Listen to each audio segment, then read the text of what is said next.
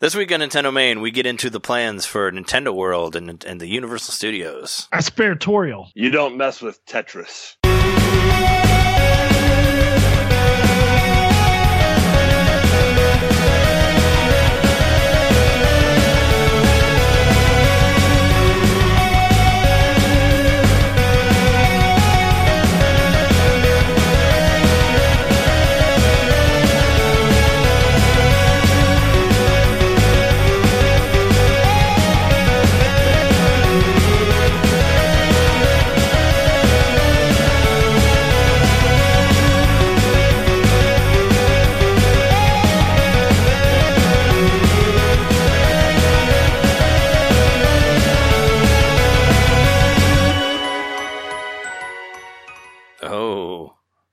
Bold words. Bold words. Welcome to Nintendo Main Podcast, episode 159, the place to hear about video game news from video gamers like ourselves. We are your hosts. I'm Trey Papyrus Dater Johnson. I'm Jeremy. I know I screwed up in Evil Forest. Mikowski. I'm John. Up, up, down, down, left, up, right, up, up, up, up, knitter. is is that what uh is that the new code to um kill yourself in Tetris 99? Yeah, seems to be. Yeah. so yeah, we're here. We're here to bring you more news. Uh, we're going to talk about some of the stuff that we forgot to talk about in the direct last week because that was a big episode. There are a couple things I forgot that we'll get to in the second part. But let's start off the show like we normally do and talk about what games we've been playing and what games we bought. I know that Jeremy bought a ton of games. So we'll get to that. And this, I- I'll talk about mine really quick because I just got one thing, and that was Undertale, which I talked about as the Papyrus Dater. And I've got to. Uh, I know I said it last week that I said that I'd get that I'd get Undertale, and I did. And uh, I played around with it a little bit on the stream on Friday. I played it for like about four hours.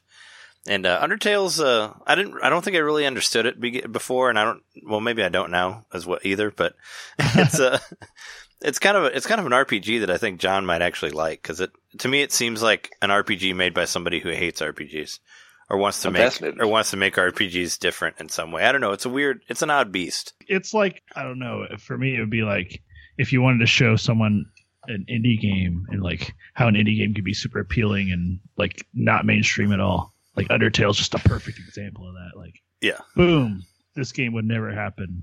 Activision would never make this game. You know what I mean?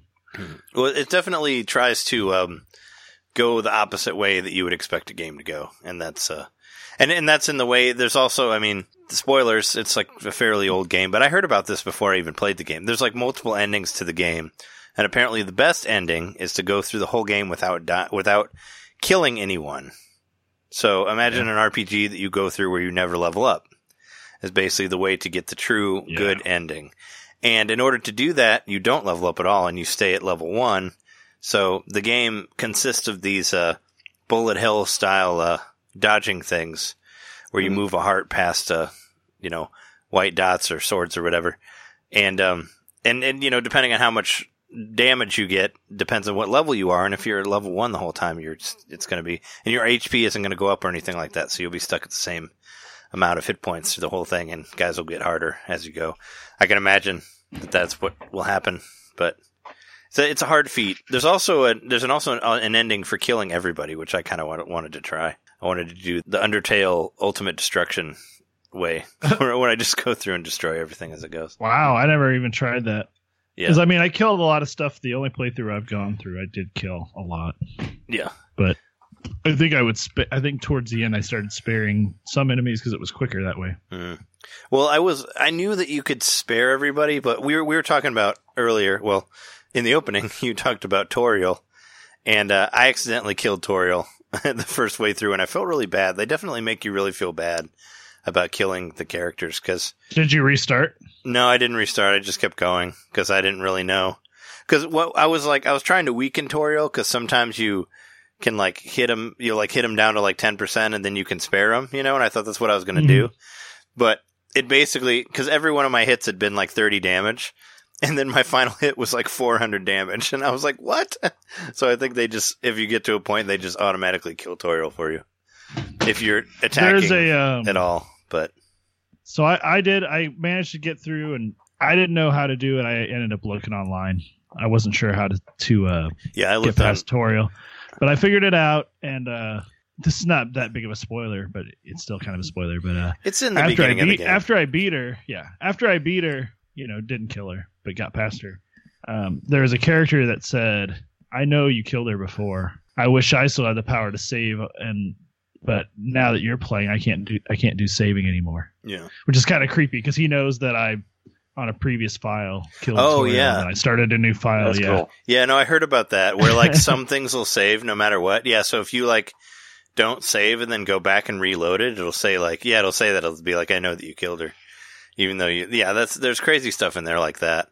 Then also like you know how you have a phone, like how Toriel gives you a phone at the beginning of the game. Like Mhm. you can like you can take out your phone and it'll say like, "Oh, I have no one to call," which I thought was kind of like stabbing at me because the only person you could call was Toriel, and now Toriel's dead. And it said Yep. like, and it said it says like, "Oh, you ha- you have no one to call." So I don't know if that was intentionally trying to make me feel bad for killing Toriel, but it's like, I think probably a little bit. yeah, it's like it's like, oh yeah, the one person you could have called you you killed by accident. So uh, yeah. But yeah, no, it's an interesting game. I want to play it. I want to play through it before Deltarune, like I was saying last week. And it's not, and I don't think it's super long either, right? Isn't it like 100, So when is that? When 120 hours? Deltarune available to play? Uh, Deltarune will be out next week, so it's it's, Okay. it's on the last day Is of the- February. Is it twenty eighth? Yeah, the 28th is when Deltarune's coming Got out. one week to finish Undertale. I just got past Toriel, so I still have a ways to go. but it's not but it but I, I think the game is is intentionally made to be able to play through multiple times because there are like a handful of different endings from what i understand Yeah. like even there's the massacre ending and there's the not killing everybody ending but there's also about five or six other endings in between that that you can get depending Probably on which characters you kill Choices. Uh, yeah depending on which characters you kill or date or whatever which you also have to date everybody i guess if you want the good ending where you don't kill anybody which what i was saying earlier i accidentally went on a date with papyrus which i think papyrus is probably my favorite character that i've run into yet. That's the, the taller skeleton of Uh-huh. the two skeletons. And he's pretty funny. And like we go he's like i'm going to take you on a date to like where i hang out the most my house. And like i go to his house and then we go to his room and it's weird but you don't really do anything. You just talk to each other. But but I was trying to figure out a way to not kill him. So like, you know, you have like attack and run, and there's like an option where there's like other things you can do, and one of them was like flirt with him. So I just kept flirting with him, and then eventually you get end up going on a date with him, I guess, through that. And yeah, it's an interesting game though. It's uh, it's fun to play. Uh, I'd like to play more of it, you know, especially with Delta Deltarune around the corner. Now, do you know do it, do you know if uh, if it's gonna look at your save? Like, did Deltarune do that? Probably not, right? Like, where the because Deltarune isn't necessarily I think, it, I think it might. a sequel, right? That- but it is That's supposed one of the to, reasons I wanted to play Yeah. Through Undertale. yeah. Because isn't it supposed to take place in the after of of Undertale? But is it going to be I think so.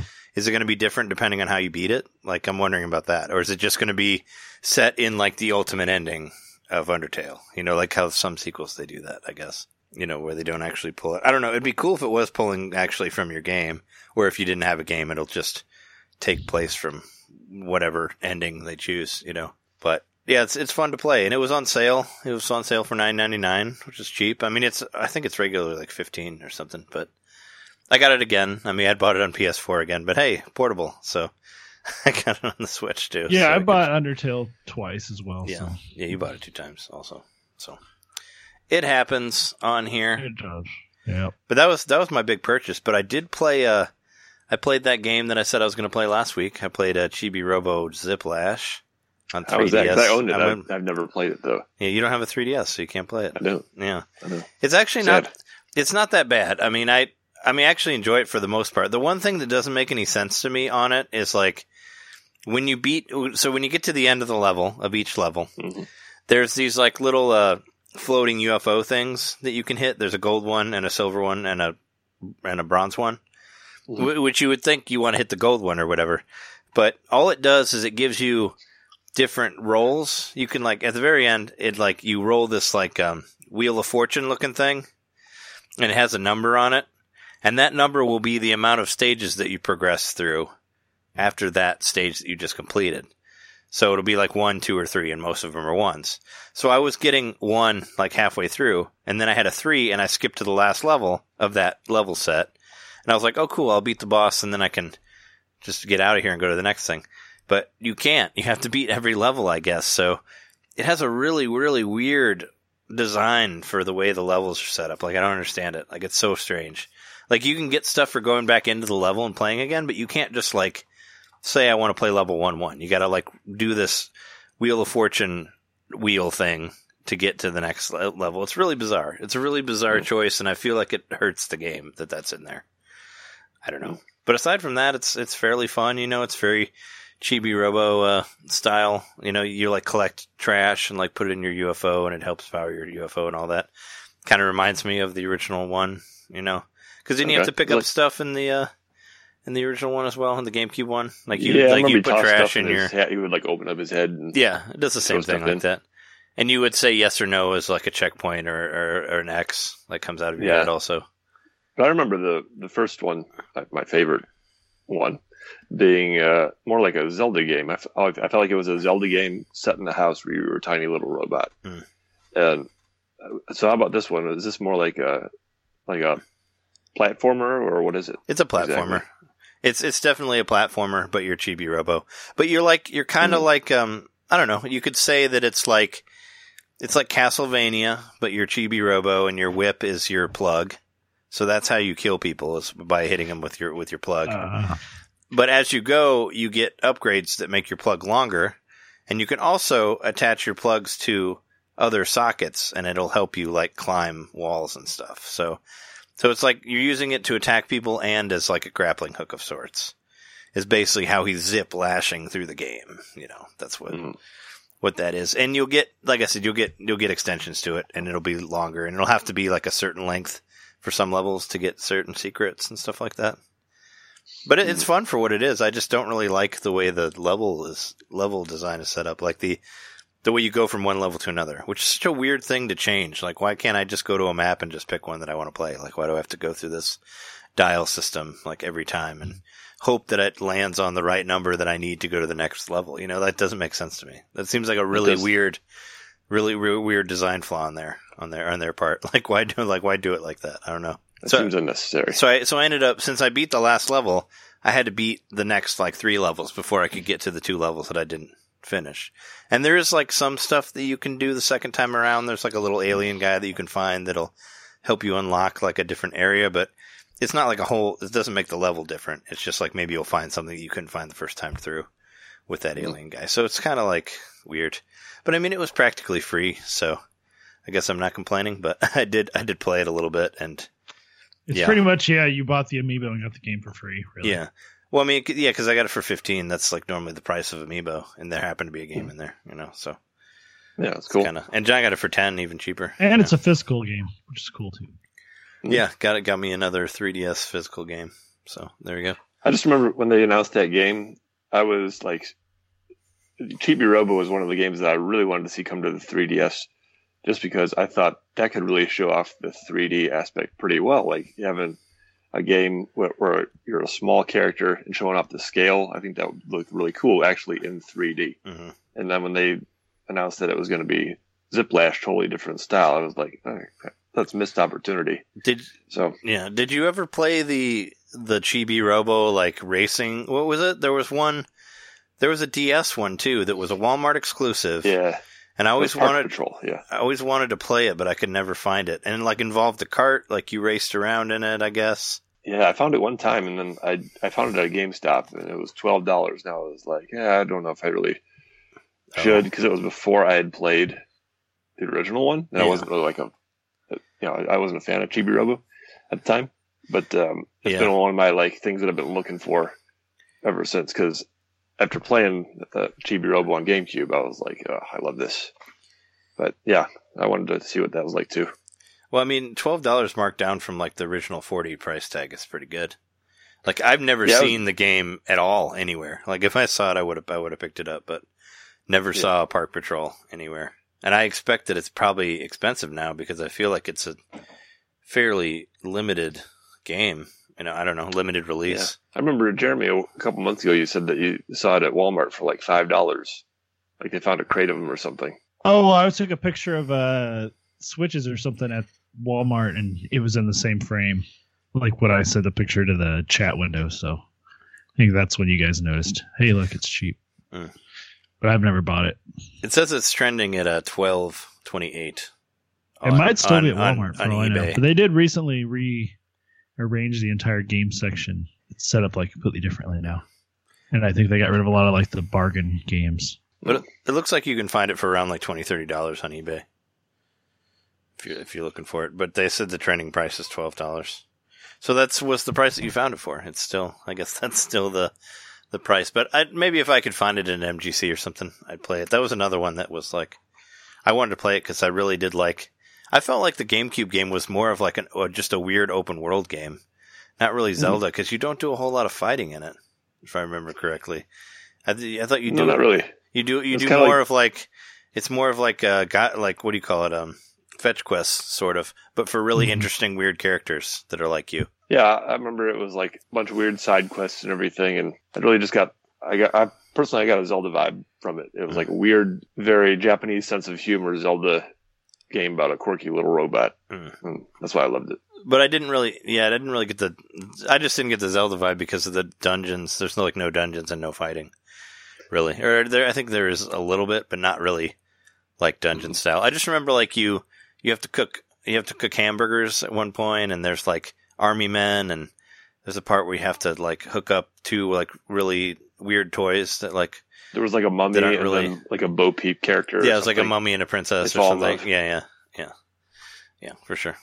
But yeah, I mean, Ziplash doesn't really have that that much uh, freedom on it. I guess it's more of a it's more of a 2D type thing, but it still has it still has a chibi robo charm. I think like you would be reminded of the original one at least if you played it. You know, it's worth giving it a go if you ever get a 3DS. But I mean, definitely if I would have paid like forty bucks for it or whatever, I probably would have been somewhat disappointed. But I paid fifteen, and it was for the amiibo, so it didn't really matter on my end. But yeah, I played that. Uh, Jeremy and I we played some uh, Wargroove the other night. We played around with some uh, some more of that. Uh, I know you've played it a lot more than I have, so you could talk. I did finally win a talk more on that. You did. You you beat me on the. Uh, you we played a because apparently on the uh, multiplayer stuff there, you can change how much money you make from each of the houses or each of the like yeah. houses that you own. I guess.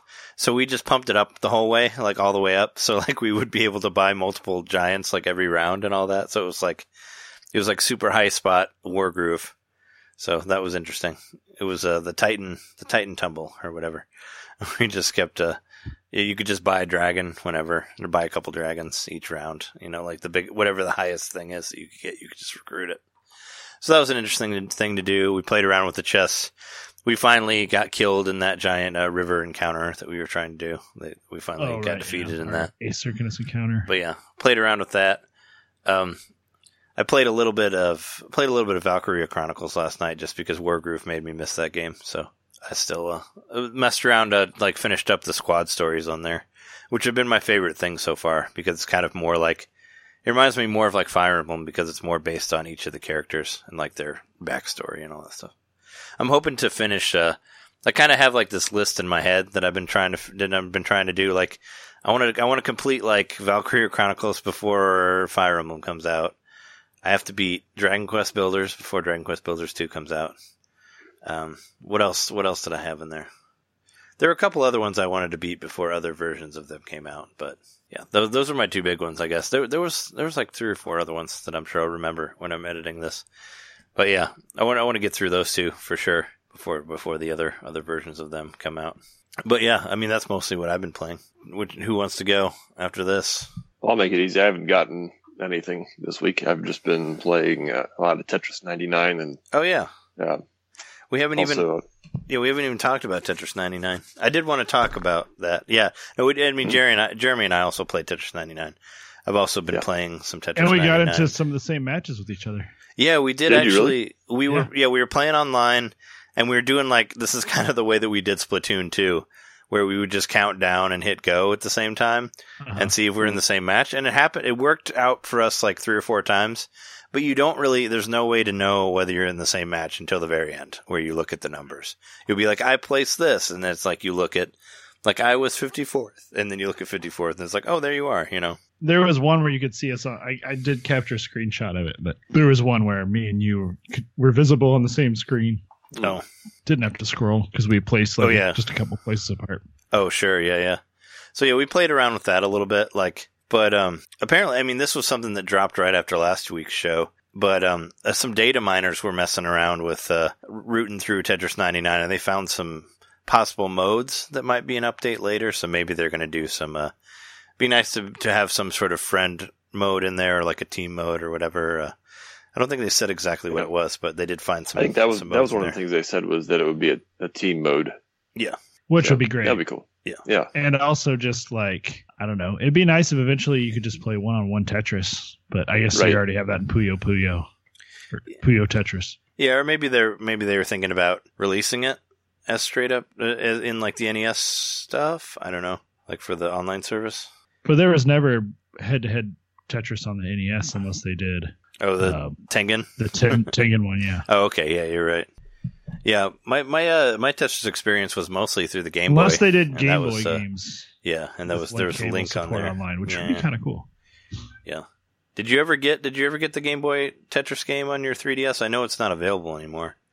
Oh, on I the- missed on my the shop. chance. Yeah, that's a great game. I mean, that was my that's basically Tetris for me. Was that Pretty sure I have it for the the Game Game, Boy Boy. I guess I don't know that for sure. I, I do mean- have it for the NES. well, it came with the Game Boy. If you have the one that you got originally from I don't. I from got mine from, as a Secret Santa gift years ago. 89 or on 90. Reddit. But yeah, what what were you uh what did you find on your plays your playing of uh, Tetris 99, John? Well, um, I found like a lot of people that you know I was dropping pieces like left and right, and wondering what was going on. And of course, it was the D-pad. Yeah. which never really bothered me before because I was using the Pro Controller. because Um, you weren't playing you weren't playing games where it mattered. Like I was, I'm just saying Right, I was ahead right. of the curve on that one. Street Fighter Two. once I played Street Fighter Two, I knew it knew it didn't work, and like Celeste as well, which I've said many a times on here. How the how the control pad killed Celeste for me because it sucks, I got through Celeste Mhm. with it. and now everybody maybe because Celeste was so charming that people still got through it with it. But any sort of game that expects you to like do a precise input on your controller and the controller only does it half the time kills a game for me. I'm just it can't Yeah. I just can't deal with that. It's kind of the same problem I had with Pokemon Let's Go about the motion control that didn't work most of the time and I was mad that I couldn't play it on the TV. That's probably why that game did not make my top 10 list and I haven't really played it in a while. That's what became of that one. But but yeah, I think Tetris 99 has kind of like brought it around to everyone now, I guess. Now they're finally Yeah. figuring out that it sucks. Yeah, yeah. Well, I got I got fed up enough that I actually started looking for solutions, and you know, I looked for, you know, um, there's like the 8BitDo adapter you can plug in any controller, Mhm. USB adapter. Yeah. So I looked at that, and um, you know, I I tried to use my GameCube controller even, but that that D-pad is so small. I It's small, yeah. Use that. Um, so so finally, I just I looked it up on Nintendo on their website, on their help website, is there any, to see if there's anything on there about the D-pad issue, and there was. There was something about there, a whole article on their help section about the D-pad. Um, they said what to do if your D-pad is is not working properly on the Pro controller, and so I went through the whole list, and you know, as I suspected, nothing that they said helped me because the the controller is just faulty. Yeah. And at the bottom, it says if you still have problems, you can call Nintendo customer support. So I did, Yeah. not really expecting to get much. But actually, what I got was they told me that even though uh, my controller is well out of warranty, that for this particular D pad issue, they will fix the controller or send a replacement for free. hmm And so that's what I'm going to do. Yeah. I'm going to send it in, and uh, we'll see what happens. Now, it could be that they just send me a new Pro controller and has the exact same Problem. issue, Yeah. whatever. But my thought is that they know this is a problem because they said specifically for this issue that they'll they'll take the repair and they'll they'll, make the repair for free and all this stuff. So they know it's an issue. hmm So I think if I just keep sending it in until it's fixed, You'll. then then they'll they'll maybe take a hint and actually fix it. Um, Yeah. Well, I hopefully mean, they'll just fix it right off the bat. I don't know. yeah. I mean, I've heard, you know, I've heard people talk on the internet about that the newer Pro controllers that came out had better uh, and that had better digital pads and all that, but Mhm. I don't think that's true. I think they still kind of have the same problem from what I've heard. So I'd be interested to see like what they do with it, but at the same time you have to spend a lot of time without having a pro controller. You'd have to use the you know, the Joy-Cons and the dog face Yep. holder and all that and So you don't necessarily have to use the holder, but you don't, I guess, but that's the way that I like it's doing still they're still very tiny controllers. it. hmm Yeah, True. And you and for you, John, I think you'd probably want more space in the middle too for it, right? yeah, I can barely For hold the- those things. Yeah, you need to So- make your. Well, you could do like I mean, people like 3D print bigger ones and stuff. I guess. I don't know. I mean, I just have. give uh, up on uh, attacking and uh, just use your NES controller. yeah, you Probably can. will honestly do that in the Yeah. meantime. You can use your NES controller. You can still hold the pieces, I guess, right? Because there's L and R buttons on those. You guys were saying. Yep. Zellenar buttons. Yep. You Yeah. just can't do Yep. any of the attacking stuff. You just can't move the stick around, which It'll uh, just always be set to random. Yeah, uh, which actually I've kind of done the best with it set to random because I think, I th- and I was talking to one of my coworkers workers about this, but I think that everyone you you uh, directly that you directly attack attacks you also. Like there's some sort of Well, if they've got if they've got backwards with that. attack. It's what it seems like. Yeah. Well, I feel like every time I set it to something other than random, I get killed quicker. It's Like I, like I get more see stuff that you're thrown at targeting me. and they target you back.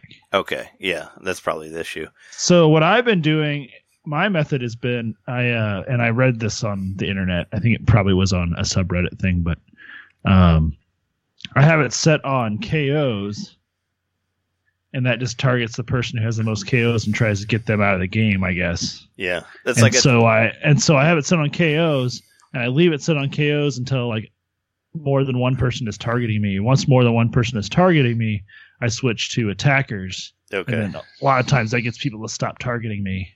Okay. Or if they're targeting me, I just keep like unleashing. I try to unleash my three and four line combos then, and you I've gotten them. I've gotten better about KOs since Mhm. even since we played the other night, just because I've been trying that strategy out. Yeah. I usually average at least one or two a game.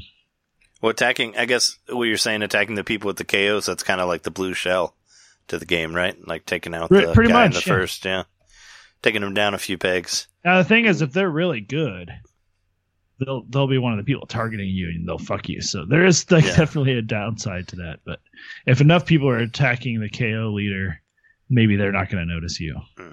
Yeah, there, I felt like a lot of that was happening. Like Jeremy and I streamed some of this Monday night on Tetris 99, and I felt like I was getting hit by like three or four attacks like at once, which sucks. And that happened Yep. a few times in a row also.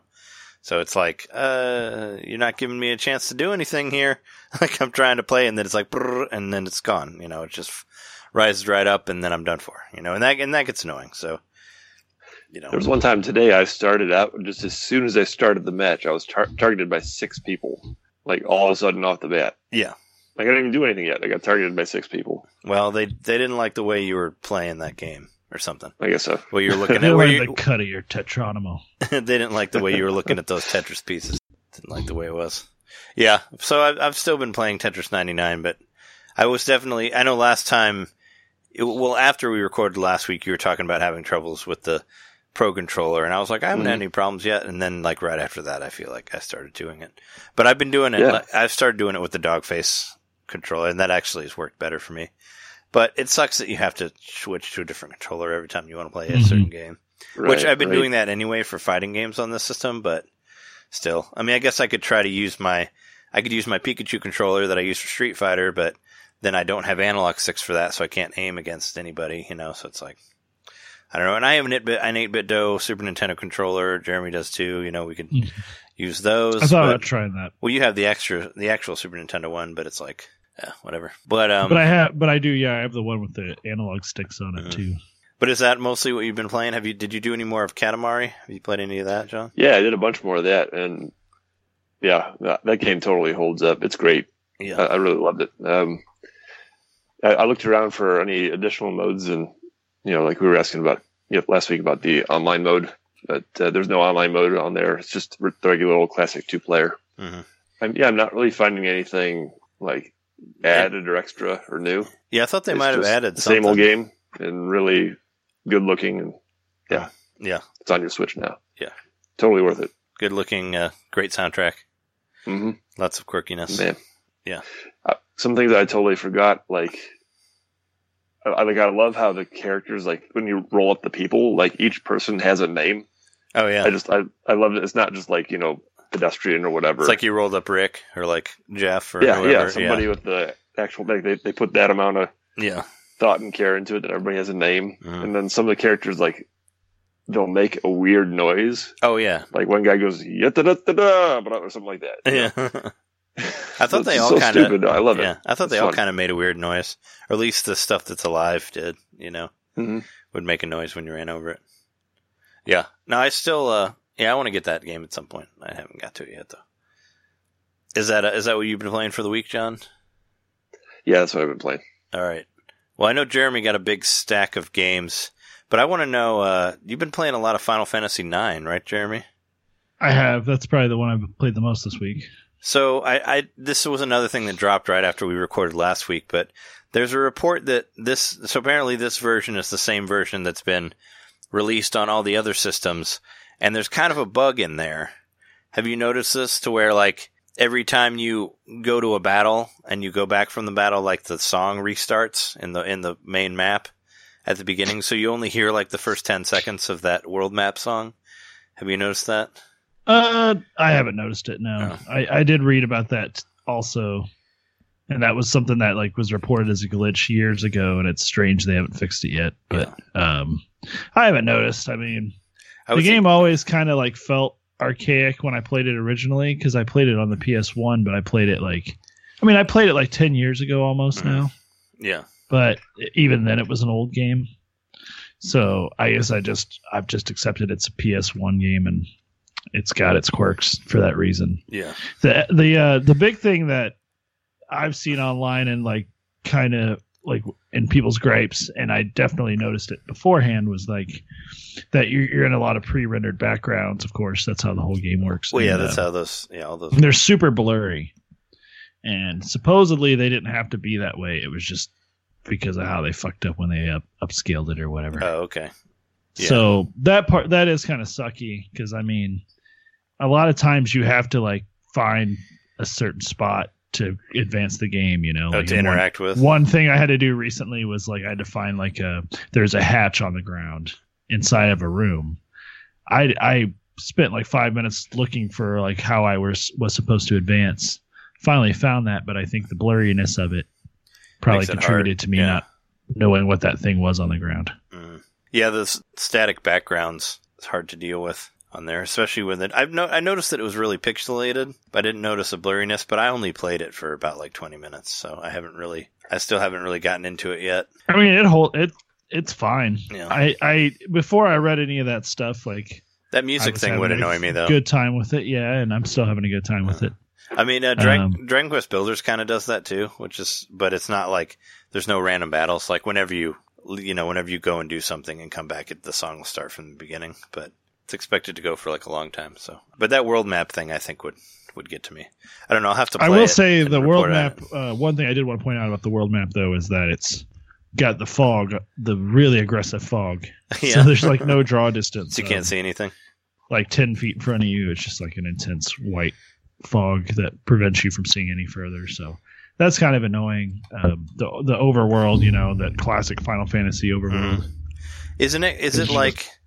It's like seven though, right? Where it's kind of 3D, where you're like walking on a 3D space, right? It is. Yeah. I mean, it is. but you can't 3D. see anything. Yeah. It's just the draw distance is shit because it was PlayStation One and hmm 19 years ago. Yeah, Yeah, they And it haven't was really. probably pushing the hardware already at that point because it was five year old hardware. Mm. Apparently, for having the four characters on the screen too at the same time, it's kind of pushing it. That's why they only had three in the previous ones. Yeah. Yeah, but it's still good, right? You like playing It's it? the great. I love Yeah. it. Yeah. I, I mean, I, I keep playing it. Um, I haven't really been challenged too much yet, and I'm sure that's going to change eventually. But um, it's so classic Final Fantasy that uh, like I'm just judging or juggling all the different things is really easy because it's just it feels so familiar, you know. Um, I was actually, I mean, I don't know if we're switching over to me now, but um, Yeah, we we were, but I was. Uh, I, wanted to talk I was about. kind of blown away when I, and I was like, "Well, what year did this game come out?" Because I thought it came out when I was in high school. It actually came out the summer after I graduated, that was only four years after Final Fantasy six or Final Fantasy three to us. So when I think about that Oh yeah. in context, it's kind of crazy because, you know, I remember waiting people waiting a long ass time for seven to come out.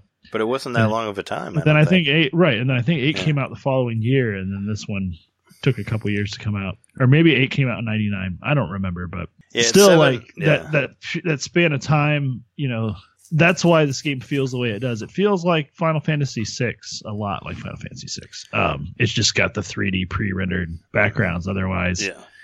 it was it was harkening back to that i think intentionally and um, it feels like it feels like that the way the characters are with each other Mhm. the way the whole like overarching theme works of like yeah it's it's great i love it and so in spite of its visual problems it's fine with me Yeah. i Um, give it thumbs up Final Fantasy seven and eight were like pretty much a year apart because final because the the twentieth what is the twentieth anniversary of Final Fantasy eight like just happened, so that was ninety eight and uh, Final Fantasy seven was ninety seven. So the twentieth anniversary was last year, so they were pretty close to each other. But yeah, if it was, I don't know, I, I felt like they were like once a year. I, I, so they on spent more maybe they spent one. more time on this but that was also around the time that spirits within was a thing so they might have been working on that too john's face looks weird do you Those- see that too It was Spirits Yeah. Within probably just like destroyed everything. It's just my face. I'm pixelated. Yep. Anyway, that's a great game, and um, for me, it's like reading a book I like to read as a kid over again. You know, it just it feels very comfortable and um, nice, and I think the way some people describe some Dragon Quest games being like that, um, that's how I feel about some of the Final Fantasy games. And so, yeah, I've just been kind of like chilling out. I played it for like two or three hours today. hmm Yeah, I've seen you, But- I've seen you on there. Quite, It's quite fun though. Quite a I bit. like it. Um, other than like that's my big gripe. The overworld map looks like shit, but everything else about it has that old school charm, and it's just the perfect RPG for me right now in my life. For sure. Yeah. But let's talk about uh let's talk about your purchase for the week or purchases for the week. Oh sure, yeah. Well, there's one thing I wanted to mention about um, Tetris. I got my first T spin. What's a T Uh, in- spin? an intentional T spin. It's when you take the T shaped block and you get it into an area where like it wouldn't fit normally, but you like Oh. maneuver it by like as it drops, you spin it. oh, I didn't know you could do that. Mm. Like so I, I, got my T spin into like a, a weird spot and I was able to get a single line out of it, but Mm. I did it on purpose. So I felt good about it. And it showed it at the end of my stats that I got one T spin single. Um, those are important for your stats and for your like points and stuff. and if you want to look fancy. Yeah, I didn't know you could do that. I knew you can do the one where like you slide it down and then slide over like I always did that. I saw someone on game. Reddit posted like, if you want to get better at Tetris 99 and you have Puyo Tetris, go into the tutorials and you'll learn some of the stuff about like T spins and stuff. I guess is in that game. Mm. It teaches you about it. That's something you can do if you have Mm. Puyo Tetris in English, which which I don't. So I, I can't benefit from that because my Puyo Tetris in, is in Japanese. But yeah, and also like an update. My best place I've gotten to now is 13. I think I got to that when Trey and I were playing one of the games. I got up to 13th place and still haven't gotten into the top 10, but got close. I'm I still played a little bit yeah. of that Daemon X game. It's whatever. Yeah, it's. Uh, I haven't played it since we talked last time. I'd like to give it a go, give it a try again, but I really sucked at it last time I played. The controls become pretty intuitive after a while, like Mm. when you're like moving in the 360 degree space. Mm. So I could sort of understand that combat being kind of cool if you were into it, but it still just wasn't really piquing my interest. I kind of forgot I had it. Yeah, Then of course I've been playing Diablo 3 still, been playing Undertale, been playing Mario U, still haven't been able to get past get onto Bowser's airship. It's really hard. Mm. Yeah, so I've been playing my Switch a lot this week, and then on top of that, I bought a shit ton of games for my Wii U. Well, they're Wii games, but you can play them on your Wii U. but yeah, they're all they're all shooting games, which that's just like that's what I've been wanting to buy lately for the week. Is what can you do? What's the Wii have that nothing else has? Good shooting mechanic games because of the the sensor bar and the infrared controller. Like Mhm. nothing else has been that good. I think PlayStation Move was pretty good, but they didn't make this many games. Well, PlayStation Move, I think most of their games were re-releases of these games. Because don't forget that House of the Dead, Overkill, and both of the Resident Evil games, and the Dead Space one all came out for PlayStation Move after they were Wii games. So, and the Move in itself was kind of a re, uh, it was Yeah. kind of a rip off of the Wii. So- Well, let me let me start out with Yeah. the kind of at the bottom here. I'll tell you what games I bought here. So I got Cabela Big Game Hunter 10 and 12. So these games are like still not sure how much how I feel about them because they're set up like actual first person shooters. Like you're a character running around Mhm. and you have to like I don't know. You have the full like motion and you're strafing and all that. And it's kind of weird. First person But- shooting hunting game.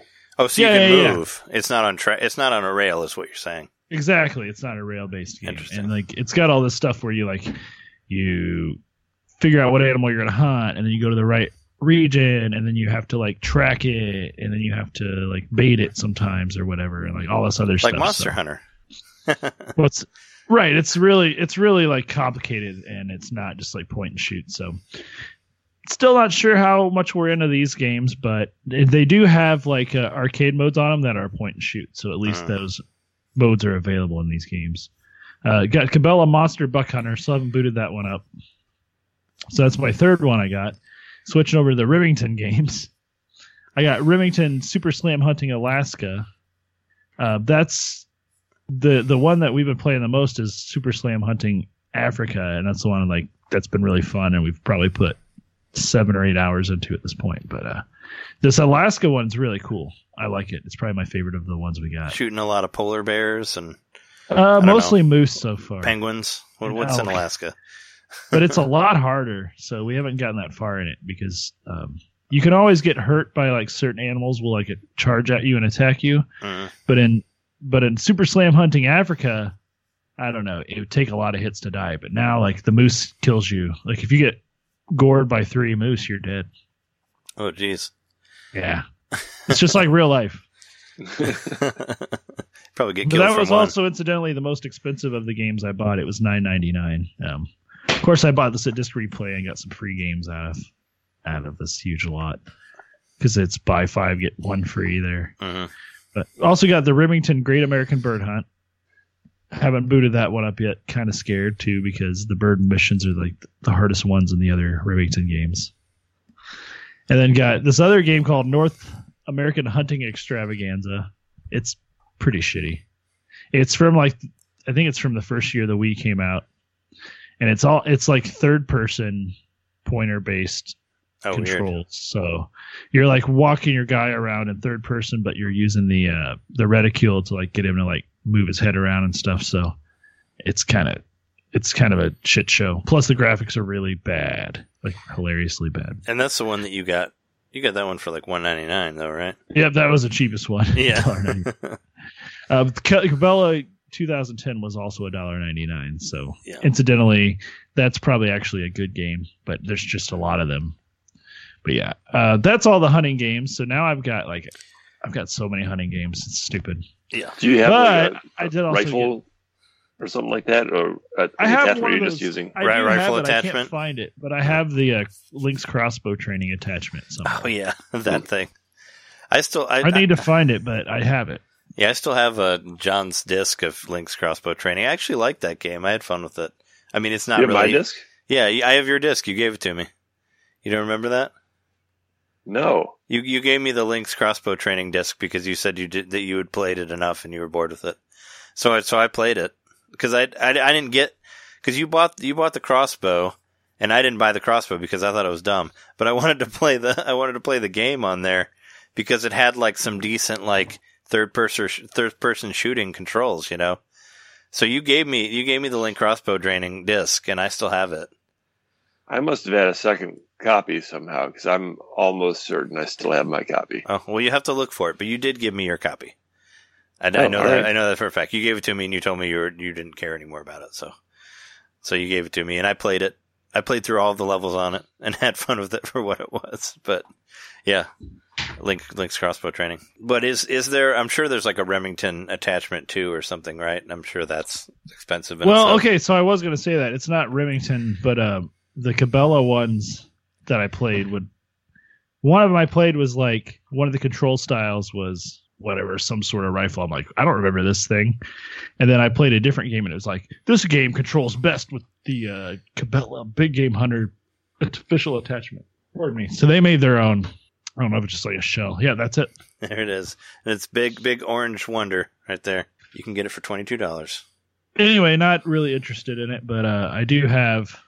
Whenever I find the crossbow thing, I'll, we'll switch to that. But as far as the hunting games, that's all of those. And then I did get a couple others. And as you might have guessed by what Trey was saying earlier, I got both of the Resident Evil ones. I got Umbrella Chronicles and Dark Side Chronicles. Yeah. I spent the most on Dark Side. The, out of all the games, it was the most expensive. It was eleven ninety nine. Yeah. So I got a pretty good deal on these, and uh, a couple of them were bought for me because yeah, they were part of a, a different thing. So I didn't pay for all these myself. But I also got Dead Space Extraction, and I've heard Yeah. good things about that game. So yeah, that's a that- that's all my shooting games. I got nine shooting games this week. that's insane. They gotta they're gonna like put you on a list or something. Maybe, but I Person mean, who buys too much like- shooting games. That's the list. I really am kind of of the opinion that like why not get the games that the Wii did the best that you can't get anywhere else, and the shooting games are probably this is the best place to find them. Light gun Did games. you get Target Terror? Yeah, I asked you about that. I was like, because I think the the couple that we do you have any of the House of the Dead games that came No, out? not yet. Because uh, my my all time favorite, I've I mentioned it before. House of the Dead Overkill is my absolute favorite Wii um, light gun game. game. I love that game. I played the crap out of that game. I played it more than it, than any other game, any other shooting game. But um, Yeah, that was fun. that one was really Is that is that one on rails? Yeah. Okay. They're all on rails. But the Overkill one is like the one where it's like they make it look like it's like an old B movie, like to where you know where you can see the film and stuff, and it has like a hilarious narration and it's like super over the top and like really mature and violent and all that. It has a pretty insane ending. I don't want to spoil it, but So they took the Overkill title seriously and just like Oh, went yeah. over the top with everything. yeah, and it's a it's a lot of fun. It's like you don't actually die in the game, but you lose points when you die. Is basically how it is. And the mm-hmm. higher the higher the points that you get, the more guns you unlock, or you can unlock as you, as you go. So that's basically the way it works. You want to play through. You want to play through levels multiple times and get like a lot of points and be able to unlock extra stuff. And you can get I'll can check get, it out. You can get different That like weapons of and you can unlock different stuff as you go. And I played through that game multiple times. I can practically quote it from beginning to end. But yeah, that one was probably my favorite one out of there. That was a cool game. Tar- Target Terror was one that was like hilariously bad, I guess, from what I heard. Like that, I never played it, but people talked about it being just. I mean, it's another like arcade port, but just not really that great of an arcade to begin with. And there's like Ghost Squad as well, and there's like the House I like of that Dead game. House. I had Hou- that game, Ghost yeah, Squad. I have Ghost You got Squad that as for well. three bucks. Yeah. It's pretty fun. Yeah, it's not it's not one you want to play full price for because you can play through it in about twenty minutes. But you know, But I'm looking into it. I mean, why the hell not? I mean, I'm I'm expanding my Wii collection, and these games are fun. but you're not. But I, but it sounds like you're mindless kind of way. It sounds like you're not interested in the ones that aren't on rails. Like you don't like doing the third person or or uh, FPS pointer Uh, games because no, I think those because work really they're well. probably not doing it very well because they're not in the business of making those kind of games. They're in the business of making point and shoot hunting games. So I don't Well- know why they gotta like. I, I mean, I'm not talking about like the Cabela versions. I'm talking about like. Uh, like like the conduit and like uh, games, Oh, games like that that that are actually really good. You know, Or wait, do I have the conduit? I think I do. it was like the Maybe X. X File style one where you shoot the where you shoot the aliens. It's the conduit was really good. I, I like the first one. I have the conduit too, also, which was one I've been looking for a while. I played around with it a little bit, but it was like a it was like one of those. Actually, uh, I don't know if I have conduit. high Vol- high voltage was like that company that was uh they were trying to make the Wii better, so they made like they were able to do like some graphic stuff that uh that other companies weren't do- weren't doing to make it look more like PS3 games and stuff like that. But let's not forget Metroid Prime uh, Corruption was like my favorite of the shooter games on the Wii, which which is uh, you know it's like uh, it's not on rails or whatever, but That that's what I, I'm. I yeah. thought it was the perfect nunchuck pointer combination game that I played. Yeah, that's what I was saying. If you're interested in the shooting games, like ones where you can move too, there's a lot of really good ones on there. Like Conduit. like the conduit was good. Um, what was it? Uh, I thought Scarface was really good. That was like a third person uh, GTA style game, but you but the aiming worked really well in it. Oh yeah, couldn't you Oh, yeah, like motion that. with the Wii remote and flip people off? He would like cuss at people when you uh, when you shook the nunchuck. Yeah. he would like talk to people. It's hilarious. So like whenever you'd set the nunchuck down to like scratch your nose, he'd be like, "Fuck you," you know, or whatever. and also if you weren't, it all it also like um there was a super mode super mode where you went into first person mode and you would kill people and you'd be invincible.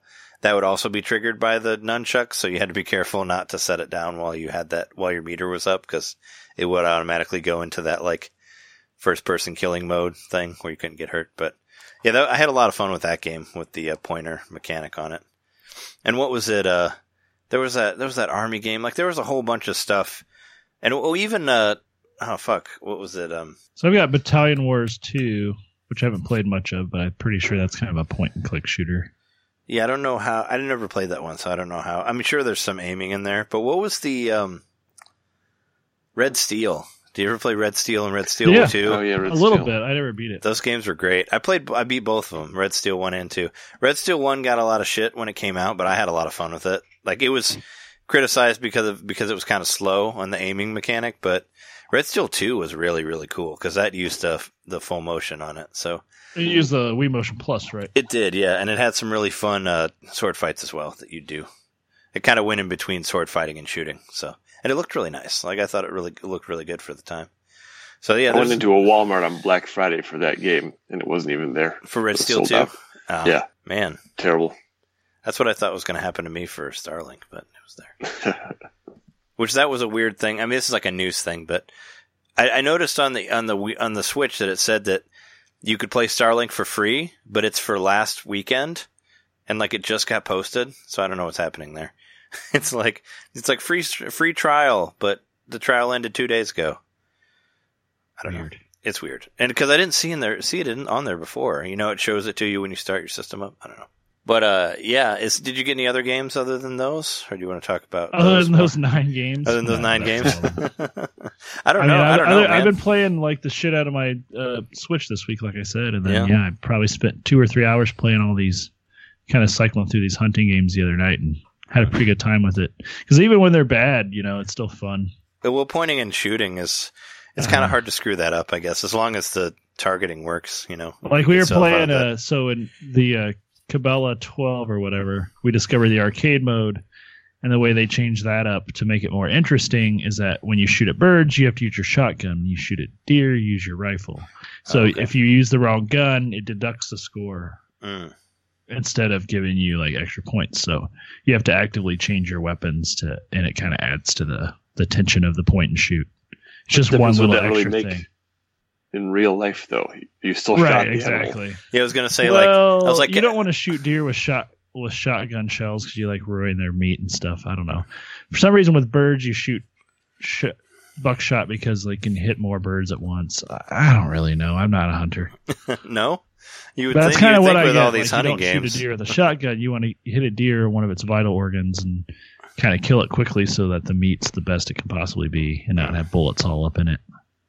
Hmm. With a bird, you can pick the bullets out, I guess, and it doesn't mess it up as much. And and and, and on that note, do you guys want to take a break and talk about the news? Sounds good. Out of after we talked about uh, deer and bullets and guts, we'll leave you that. We'll leave you with that for a minute, and then we'll be back. Sounds good to me. All right. See you in a minute.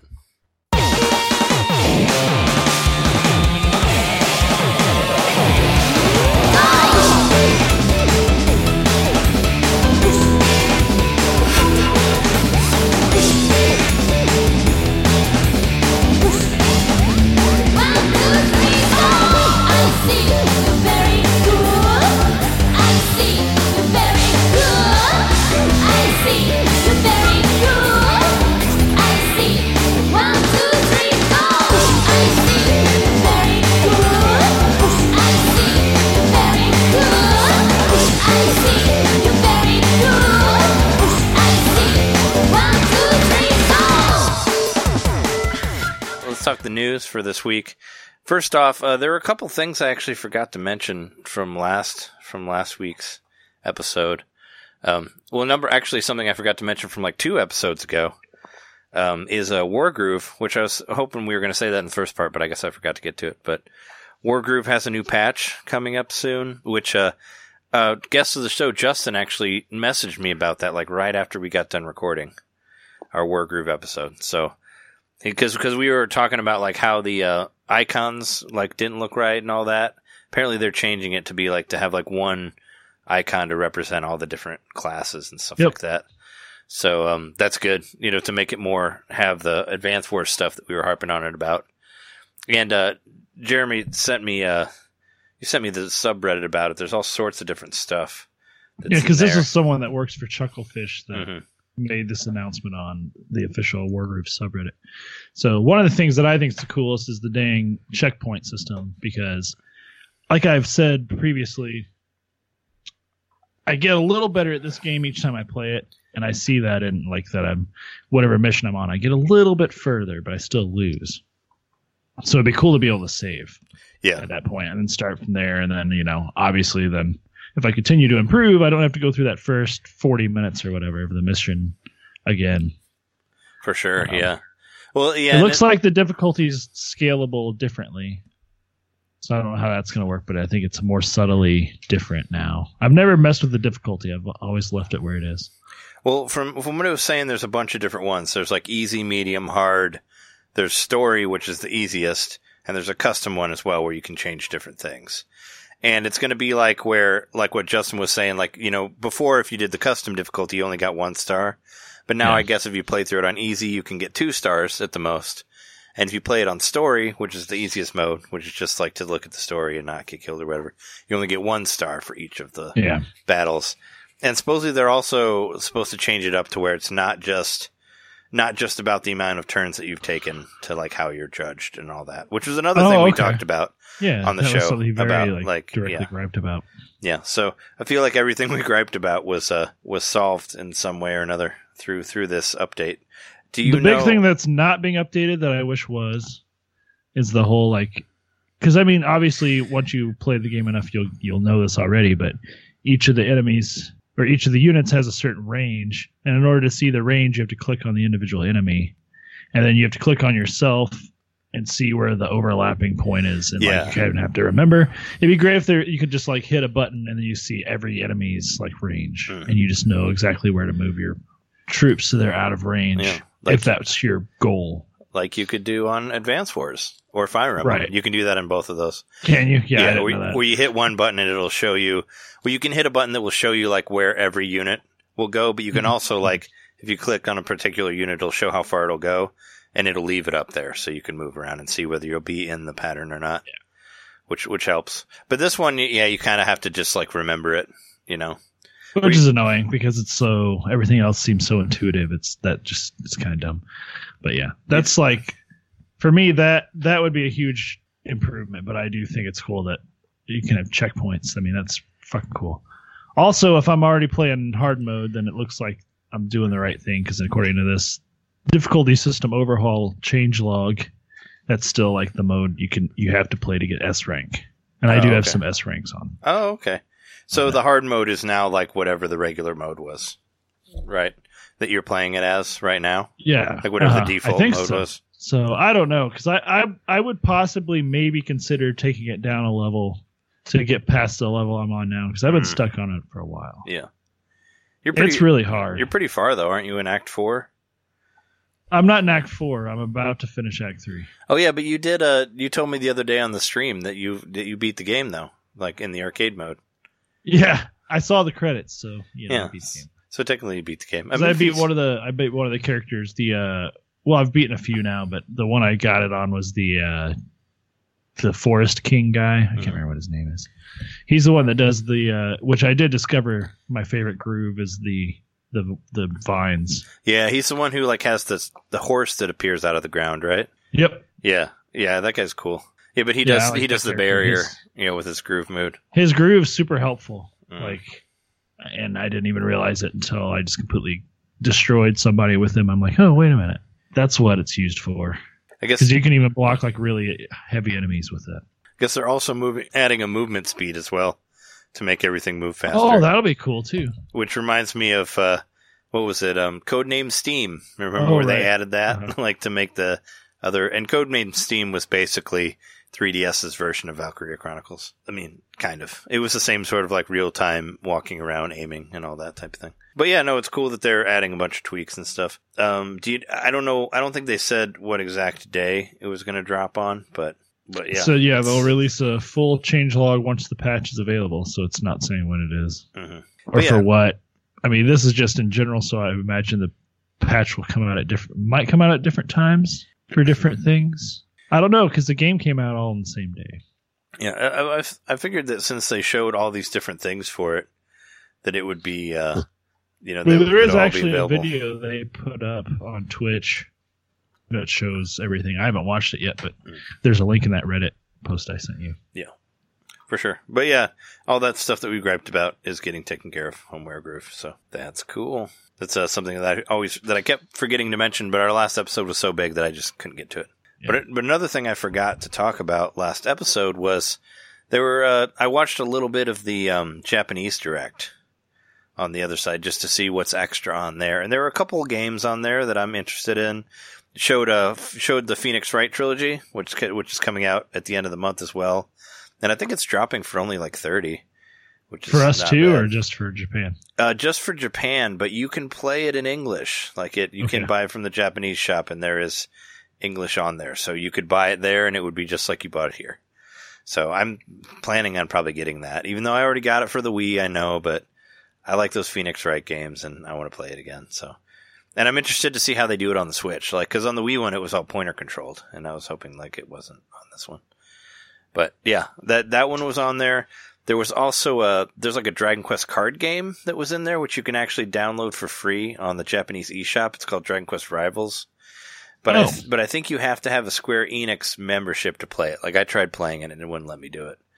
Oh, And it and it like I don't know what I don't know how you can if you can do that for free or not. But it ended up taking me back to the uh, to some sort of money thing, and I was like, oh, okay, I don't want to pay for it. But I was hoping maybe it was like a try free try to buy thing. But that was on there.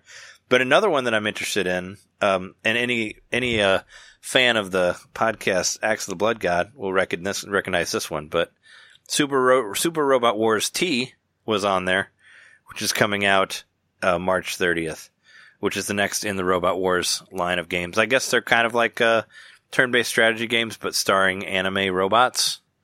Um, I Kat Bailey talks about it all the time on her show, and I'm really interested in playing it. So I thought that was a cool thing that was on there. I know she had talked about it coming to Switch, but I didn't know it was only going to be on Jap in, on, on the J- Japanese shop as far as right now. But I believe there's an English English subtitles for that too. So I thought that was some cool stuff that was on there that we missed the first time around.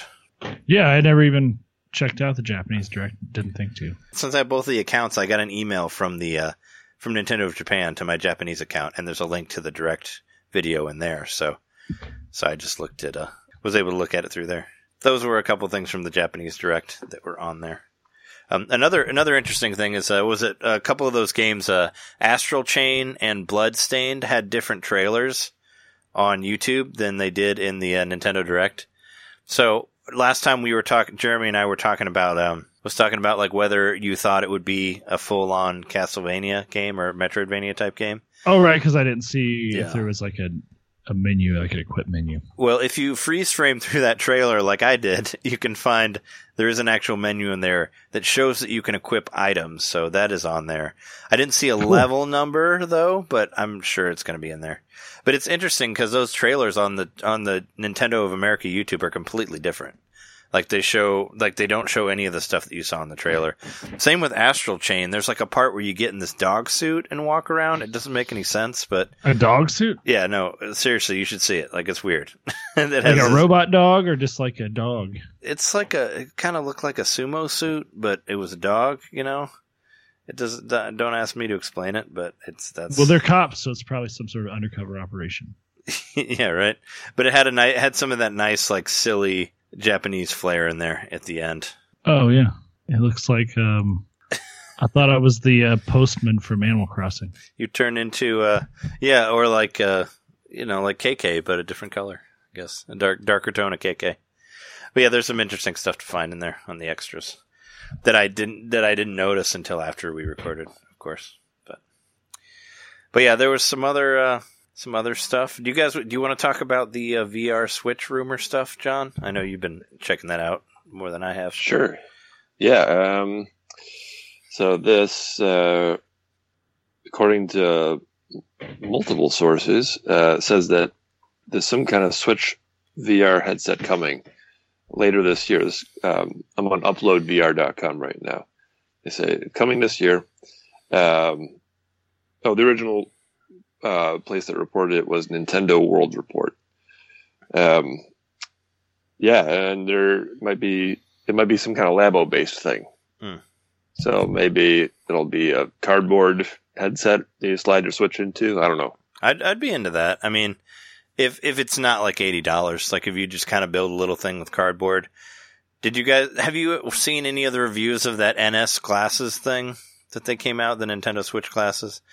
I know it was No, I was funny. confused by that thing. it was funny because there well it kept on facebook it kept showing me it kept advertising for it through like facebook ads and it was a picture of philip Mewson wearing it which was like Oh, really? yeah which i was like okay and it was like right after right after all this stuff you know so i never really thought of, thought about it because i was like that's weird but Toxic branding. yeah it was like why are you doing this now that he's kind of been written off i don't know but that's a similar thing it's like a plastic thing you put on your face and you slide the switch in Mhm. there it's co- it goes back to what I was talking about before, way back a few episodes ago. We were talking about that scuba headset.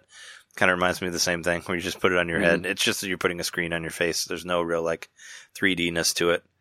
So I'd be interested Right. in to see like what if they were doing a Labo thing. I don't know what they would do to make it actually because there would have to be like some sort of like dimensionality to it or depth or whatever, right? Like to make it feel Yeah, they'd have to Like, make you some can't- kind of lenses to it. yeah, because you know, can't not- just it- stick it, can't in front of your cardboard. you can't just stick it in front of your face and Yeah, be there like, needs oh, to be VR, lenses you 'cause know? like, yeah. Right. There has to be like a fisheye sort of thing that tricks your brain. Did, did you guys ever try that? There was a setup for like a for smartphones a way a, a while back that did that. Remember that where you'd stick Yeah. your phone in there? Did that? I did do try a that. similar Actually, thing. my little sister had one that she's like, she didn't have a phone. She's like, "Can you test this and see if it works?" And she just bought it at like the at a garage sale or something for five bucks. So Yeah, this is I what finally those, tried it. yeah. So it didn't work. the only or- one that I, the only one I really enjoyed out of all the demos I tried was a. Uh, there was like a three. There was like a three D. Well, it was all three D, of course, but it was the uh, solar system, and you Mm. could like go and check out all the moons and the planets and stuff, which was pretty cool. did it look convincing though? Like did it did it make the make the phone look like? Did it do some sort of like 3ds effect or create some depth or I don't know? It was fine. Yeah. I mean, it was sort of, you know, it, I did it after I tried the uh, uh, HTC Vive at in G- MGC, not Mm. la- last year, but the year before. Yeah. That was my that's been my best VR experience. So this didn't even compare to that as far as like sharpness and uh, immersion and all that. Yeah, when you do the thing with the phone on your on your face, it it doesn't even look to me to me it doesn't even look quite as good as a 3D movie. What you have though is the It's um, yeah, the fact that you like- can tilt your head around, look around. That's the that's That's kinda the difference. Hmm. Yeah, but it looks like like I don't know. I guess I would call it 2.5D or something. It's it's not quite. it's, it reminds me of 3D. 3DS a little bit. yeah, yeah. as far as like if you play like one of the AR games that have the, with the 3D, it's kind of like that, except it's right in front of your face with the the goggles. hmm yeah. So it's really not immersive at all. Um, not at all like the HTC Vive. Like I said, that really simplistic night game I played, it still made like a really big impression on me as Mhm. like that's a VR experience Yeah. right, right, in right. like the true sense. So it's, I always tell people like you know someone who has a lot of experience in VR, the phone things those are like candy, and the Vive is like a full meal. roast beef. Yeah. Yeah, It's like a whole. Um, it's a big thing. Yeah. Right. And then I think that you know if Nintendo's going to throw their hat into VR, I expect it's going to be a full meal. It's not going to be just a throwaway thing, even though you can literally throw it away because it's Labo. I mean, they But, played yeah. with 3D twice, so it's not like that's. Yeah. And they considered doing it on the GameCube as well. They did, yeah, because uh, Luigi's So Mansion was supposed to be fucking with for a 3D while. originally. hmm Yeah, I, So be. they would know whether or not they were ready to like take that risk again. It's like what? It's so strange how like revolutionary the 3D. When you think about it, I'm still ex- extremely impressed by the 3D technology of the 3DS. oh yeah, yeah. it still no seems like ahead of 3D. its time. But there were smartphones. There were a couple smartphones that tried to do it, and it worked okay, but no one cared about it enough to Mhm. keep it going. But like, um, Nintendo didn't care it- enough it's about it. to keep how Nintendo, either. yeah, Nintendo just stopped caring about it themselves, and Yeah, Because even 3DS e- games aren't even 3D. like new games. Yeah, like Mario Maker is a good example of a game that's not 3D. Yeah, for the 3DS. Came out several years ago. Well, and it even was a like the- flagship game. even the Pokemon games dropped the 3D too. Yeah. But I'd be really interested to see like do you think that they could do something I mean you you know the most about VR here. I know absolutely nothing about VR, but Mhm. do you think that they could do something cool with just cardboard? I don't know how that works. Like it how would they just would be do like something phone to thing.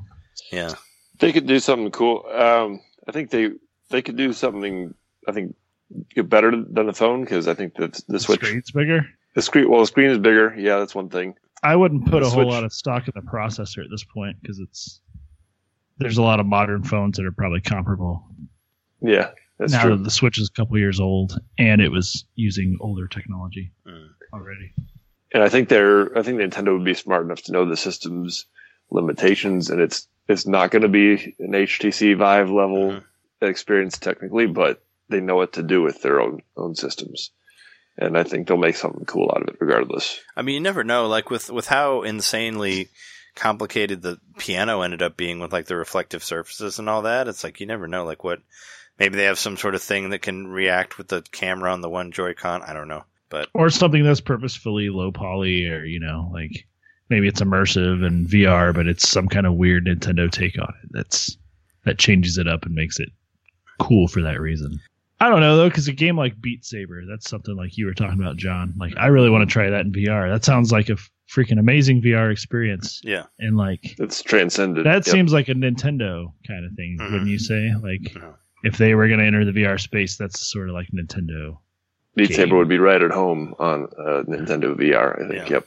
Maybe they're looking into that. I don't know. And I would. So I, that's what I'm thinking. Like Nintendo wouldn't necessarily want to be going after like realistic zombie hunting games or something, but they would be interested in using the technology in a quirky way. Mm-hmm. well, if it's if it ended up being through a Labo thing, it could be just as shallow as like the Labo demos though that we've seen with the other games. You know, that might be just what we're seeing. That you're making the a only headset good thing for was it, and that's what it is. keyboard. is. Yeah, but But there, I mean, there is the possibility for other companies to use it. I guess that that could that could come around. You know, I don't know. I mean, I'm, it could, I'm interested. It could be like they're making a, you know, it could be they're making a the actual VR headset that just has like a Labo one Labo application. Mhm. You know what I mean? It's not maybe it's not a Labo based thing, but who knows? Well, don't you know. c- I mean- we'll see what we'll see what happens. Well, you, you can use the Labo steering wheel in Mario Kart. Is what I'm saying. It might be there might be a Labo demo with it, but you might actually be able to use it in a different game. Like maybe you could use it in Breath of the Wild or something like that. I don't know, but I'd be interested. And this is all like rumor. You know, nothing's been n- nothing been for sure. But they say it's from like trusted companies and all that stuff, which you've heard a million times before. I'm sure. hmm Well, I would be. I would be very. I guess I wouldn't be surprised, but yeah, I guess it's just Nintendo throwing logs on the fire of speculation. Really, if they released a Labo VR, it would be what it was. It would just be another way of showing how the Switch could be used in weird ways. Because that's really what Labo is all about. It's all about saying like, here's this computer. You can really do whatever you want with it because of the included technology. It's not just for games. hmm It's showing So, that yeah, it's showing there's that can do 3D a shit. So maybe they'll do like a 3D cartoon or I don't know. You know what I mean? Like something quirky with it, but still it'll be, I guess, technically a VR like experience. Or it could be, I mean, that robot thing that you build, you just walk around as a robot and crush stuff. I mean, it might just be something like that, but you can do it in VR. I don't know. You know, Right, who right. knows? But what what has me thinking that it's more than just a rumor is that there's actually two independent sources. Same, it was same thing. from one from Nintendo World Report and then another from Go Nintendo. Go Nintendo said they have a separate source from uh, Nintendo World Report source saying hmm VR is happening. Well, So yeah, I I mean, think we can look forward to it. it'll be cool. I mean, you could just definitely check it out for sure. Yeah, I don't know. I, I'll, I'll check it out. I mean, I'd like to if it's real. I think it'll be pretty funny if I dip into. I mean, I think I'll have a nice chuckle about it if I buy more Labo. I'll be like, oh god, I can't believe I'm buying Labo again. But for VR, I would do it. I What would if- do it for that novel experience. What if they Because allowed we got, you? we gotta would do talk too. about that. What if? What if they? If what if the if a Nintendo VR thing lets you play all those Virtual Boy games again through the Nintendo my Online God. Surface? We could play Galactic Pinball and uh, Teleroboxer and Nestor's Funky Bowling. I'm I'm into that Yes, for sure. It's games that we already. Well, I mean, since you know, Jeremy and I are Virtual Boys are broken, so we we'll get to play it again. Yeah, So I just want to play Wario. Yeah, I just want to play Wario or uh, the Galactic Pinball. Those are the two best ones. I guess Red Alarm's pretty great in its own weird way. Yeah, It's very, it's immersive in a strange way that like you feel like you you're like you climbed into a, a pinball machine display Mm. in the mid nineties. yeah. I, I, You'd also feel like you climbed into red. Right, exactly. And black, like a red, red and like a red black. black pinball machine display. It's what I always wanted, man. It's, that's the future. Yeah. Well, yeah. Hopefully, we get to try that at some point. There were there were a couple like uh, interesting releases. Uh, there was a video for Darkest Dungeon two. I think I'm the only one that cares about that. But there's a little teaser trailer showing that that game's getting a sequel. I like that game a lot. I couldn't get very far in the first one. Maybe they'll make the second one a little bit easier. But that one's on there. I noticed that Darksider Darksiders Warmastered Edition has a release date now. Did you guys ever play that game? By the way, I wanted to ask you. I've heard of it, Darksiders, but I've no. never played it. It's really That's good. the, the fighting game, right? Capcom fighting game. No, no, it's it's No, it's just basically Darkstalkers. it's no Darkstalkers is Capcom. No, Darksiders is basically Zelda, but you but instead of Link, you're a you're a four horseman of the apocalypse, and you're basically in the end of the world, like you're fighting through the apocalypse. It's a really good game. I bought it for PS3 and loved the shit out of it. And seriously, Huh. it, it's a Zelda game. Like there's dungeons, there's giant bosses. Like it's great. It's really really good. And uh, it's getting re-released for the Switch for thirty bucks. It's like the ultimate version, but I highly recommend it if you guys want to try a traditional Zelda game with a different character. I don't know if I totally believe worth it. that it's like Zelda. Could you send me a link? Uh, you can watch some videos on. I'll send you a link to YouTube. No, no, I played through the whole game. Uh, it was cool because on PlayStation you could actually download a demo that was a whole dungeon, so you could play through an entire dungeon for free, and I did that, and I loved, ended up loving the game. There's been uh, two other sequels. There was Darksider two and Darksiders two and three, where you played as different other four, horsemen of the apocalypse, but I didn't really. I never played three. Other groups of four? no, other other of the four of them. Oh, okay. I played two a little bit. I didn't think it was as good, but I thought one was really good, and I almost to the point that I'm thinking about maybe even getting it again. I think it's. I, th- I don't think it's uh, coming out super soon, but I wanted I wanted to mention that one on there because I highly recommend it. I think both of you guys would dig it if if you played it, and if you hadn't played it, because it's been re-released a million times. It was on Wii U, even Dark Darksiders one and two were both on there. But if you haven't played it before, it's totally worth playing. If you want to play a Zelda game that's not Zelda. It actually has some out, some really cool outdoor uh, boss modes that were used later. Yeah, it's coming out the very beginning of April. That's what it has has it on there for. But I'm interested in it. It just it just recently popped up on the shop. But as far as releases go, have you have either of you guys heard of the game Yu Yume Nikki? Have you heard of that game? Yumi Nikki. Yumi no. Nikki. So- Apparently, there's like a big cult I've following around it. I don't know if this is the remake of it or if it's the original one, but it's coming out tomorrow. Um, I do some research on it. It's like sort of a, uh, I guess it's kind of like a weird point and click ish game.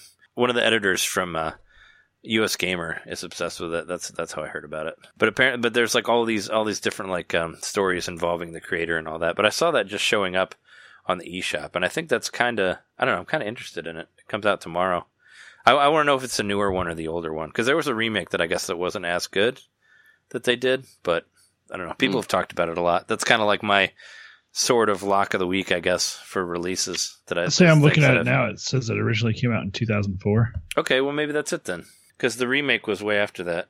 It kind of almost looks like Undertale. Yeah, created by um, developer Kikiyama on RPG Maker, released in 2004. Yeah, so it was Uh, it's something. Oh, worth, he used RPG Maker to make it. I believe so. Yeah, it's something. Awesome. It's something worth looking into. Is, is what I'm saying. I, I'll. It comes out tomorrow. You said It comes out tomorrow. Yeah. Okay. It's, it's gotten me really, real intrigued into getting. I I'll might, I might, out. I might end up, pick, I might end up picking it up. But uh, Are yeah, you saying that you may Nikki? yeah, yep. I may Nikki for sure. No, that's just one that I saw in there that I thought was pretty rad. But as far as games that aren't coming out soon, uh, that's my segue. There were a couple games that got delayed. I guess Untitled Goose Game was delayed. Did that ever have an actual release date? All it said was uh, it said like early 2019 or something like that. And now it says And late it's been- 2019. right now it's later to latter 2019. Yeah, that that I remember that game. That was that week where we had like four directs in a row, right? You guys, you guys remember that, right? Where there were so many Oh, yeah. different directs. Well, there were like two indie directs, and then there was like another one on top of that. Yeah. so Oh yeah, we got slammed with directs. yeah. That was when I actually got tired of directs. But that goose, that goose game looked really cool, and there was that really weird. uh Japanese. Uh, remember that the, it's like a cat person that has a garden and all that, and it was called like it's called like Nikki's Nighttime something or other. But uh, that I remember that one as well. But yeah, apparently Untitled Goose Island has been pushed, which is interesting since it never actually really had a release date. But another thing, which is kind of not like super unexpected, but also sucky, um, that that Shovel Knight update, King Knight, got delayed. That was supposed to come out in the beginning of April too, with the amiibo, which have never come out. Like of all the different spin-off Shovel Knight and e- amiibos, wasn't on there. Didn't it take like forever for the Shovel Knight amiibo to come out too? Like, wasn't that delayed a bunch? Probably because they had to make it on their own. Like they didn't, uh, they they didn't use um they didn't use Nintendo for it. It was all on them. Did you ever? No, I wanted to ask you. Did you ever get Shovel Knight, John? Did you ever play that game? No. Never. Because that's another game that you should get for the Switch. If if you like the Messenger, you'll love Shovel Knight because the Messenger probably wouldn't have happened if Shovel Knight wasn't on there. Really. So like action platformer. If you like Ducktales on the NES, you'll like Shovel Knight. Yeah, hopping around on the shovel. Shovel Yeah, Knight. It's, it's a lot like that. It, yeah, it's like a mixture of Ducktales and Mega Man, and Mhm. uh, it has incredible sprite art, and it's just a lot of fun to play. And the soundtrack is great. I've used it for many a different mix mixtapes and all that. Uh, Jake Kaufman did it. He's he does, and, and I think any of his video game music has been phenomenal. Um, it's yeah, it's it's very good. It's, I highly recommend it. Like, there's a Trevor tr- Treasure Trove edition that goes on sale fairly often. Um, you can get it on the Switch. That's basically if you get that, you get the two updates that are on there that are two completely different games. There's like uh, what was it, Phantom Knight and uh, Mm-hmm. and like the Ghost Plague, Knight, Plague Knight. Plague Knight, yeah. And then but then there's the one I have it, Spectre Knight. Yeah, was the other one. So you basically Yeah, I only ever bought it on the 3DS. I've never gotten it Mm. on any other way. So I still just have the original Shovel Knight, but Mm. I still think it's great. Um, it's a good someday I a- might get it on the Switch. it's a very very good game like i highly recommend it as far as like indie 2d stuff goes like i think that one's up there definitely and i think that the messenger pulled some stuff from it like definitely got inspiration from shovel knight because shovel knight was just it, it was like a yeah they knocked it out of the park with that game like i feel like that game was just there was nothing wrong with it in my opinion like i really liked playing it it was a lot it was a lot of fun a lot of fun to do and uh, yeah, and I've been waiting for that update forever. I think we all have. Uh, we had when we had Corey on our episode for the PAX East. He was talking up that game, like thought it was going to happen a long time ago. It still hasn't come out. Uh, and there's also, like I said, there's all that that three amiibo set as well that's supposed to come out that never came out because I think it was supposed to coincide with the release of the of the King Knight game, and it just never happened. So, unfortunately, we we won't see that anytime soon. But yeah a couple stuff pushed back on there.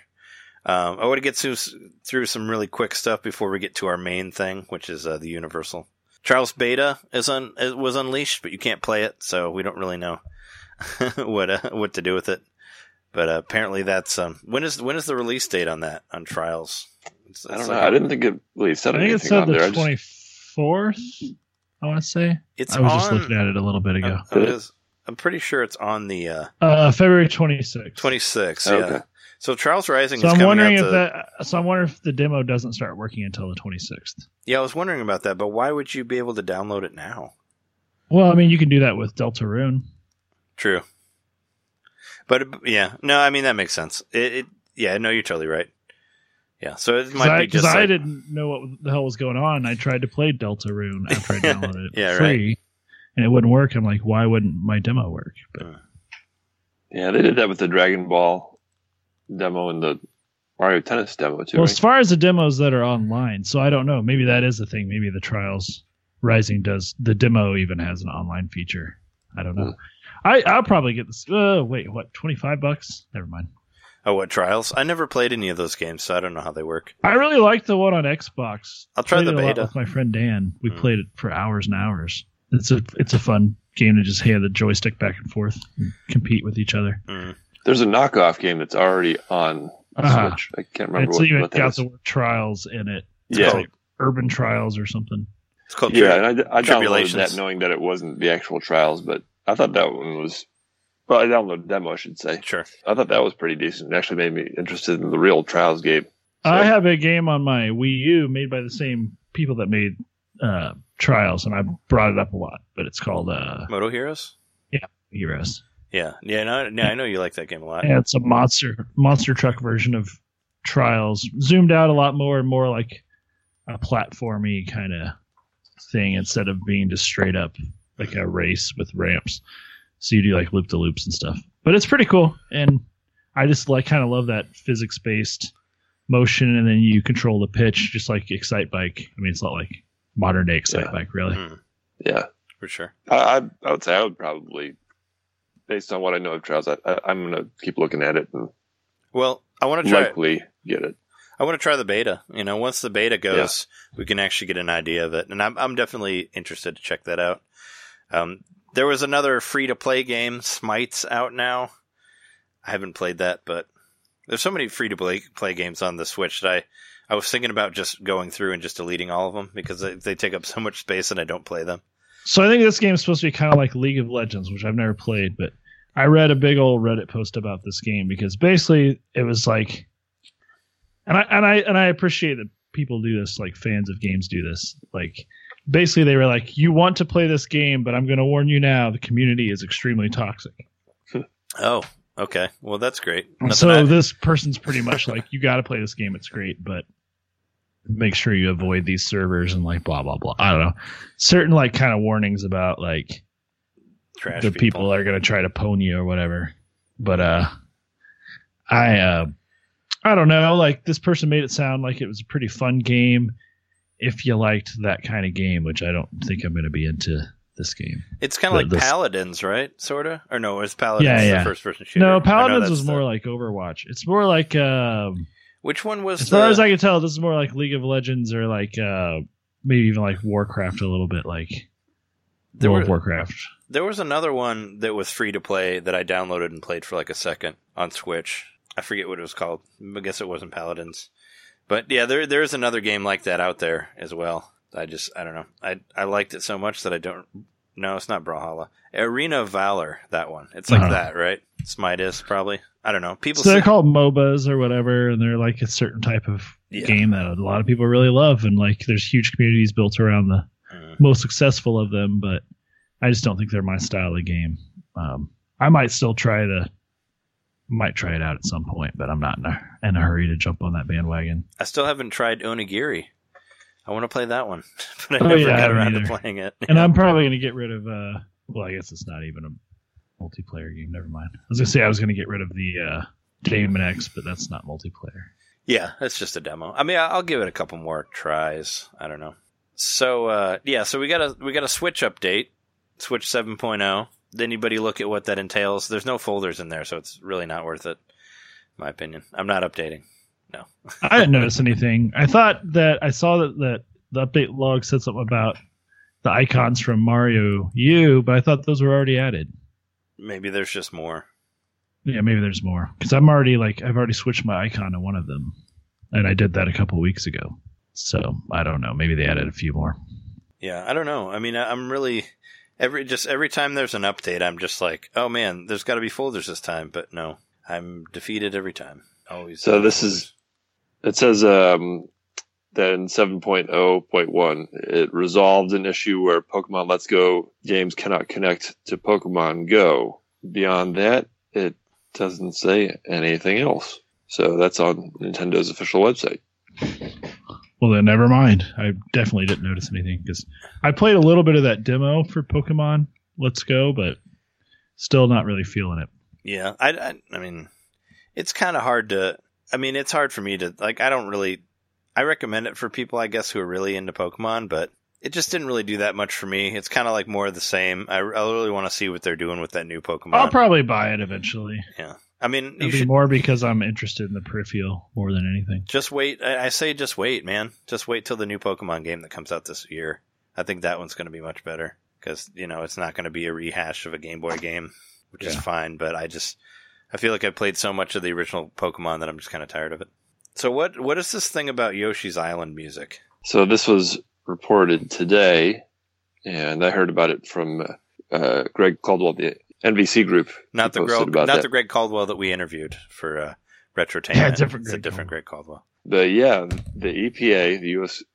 government, uh, um, stole Due to lack of funding.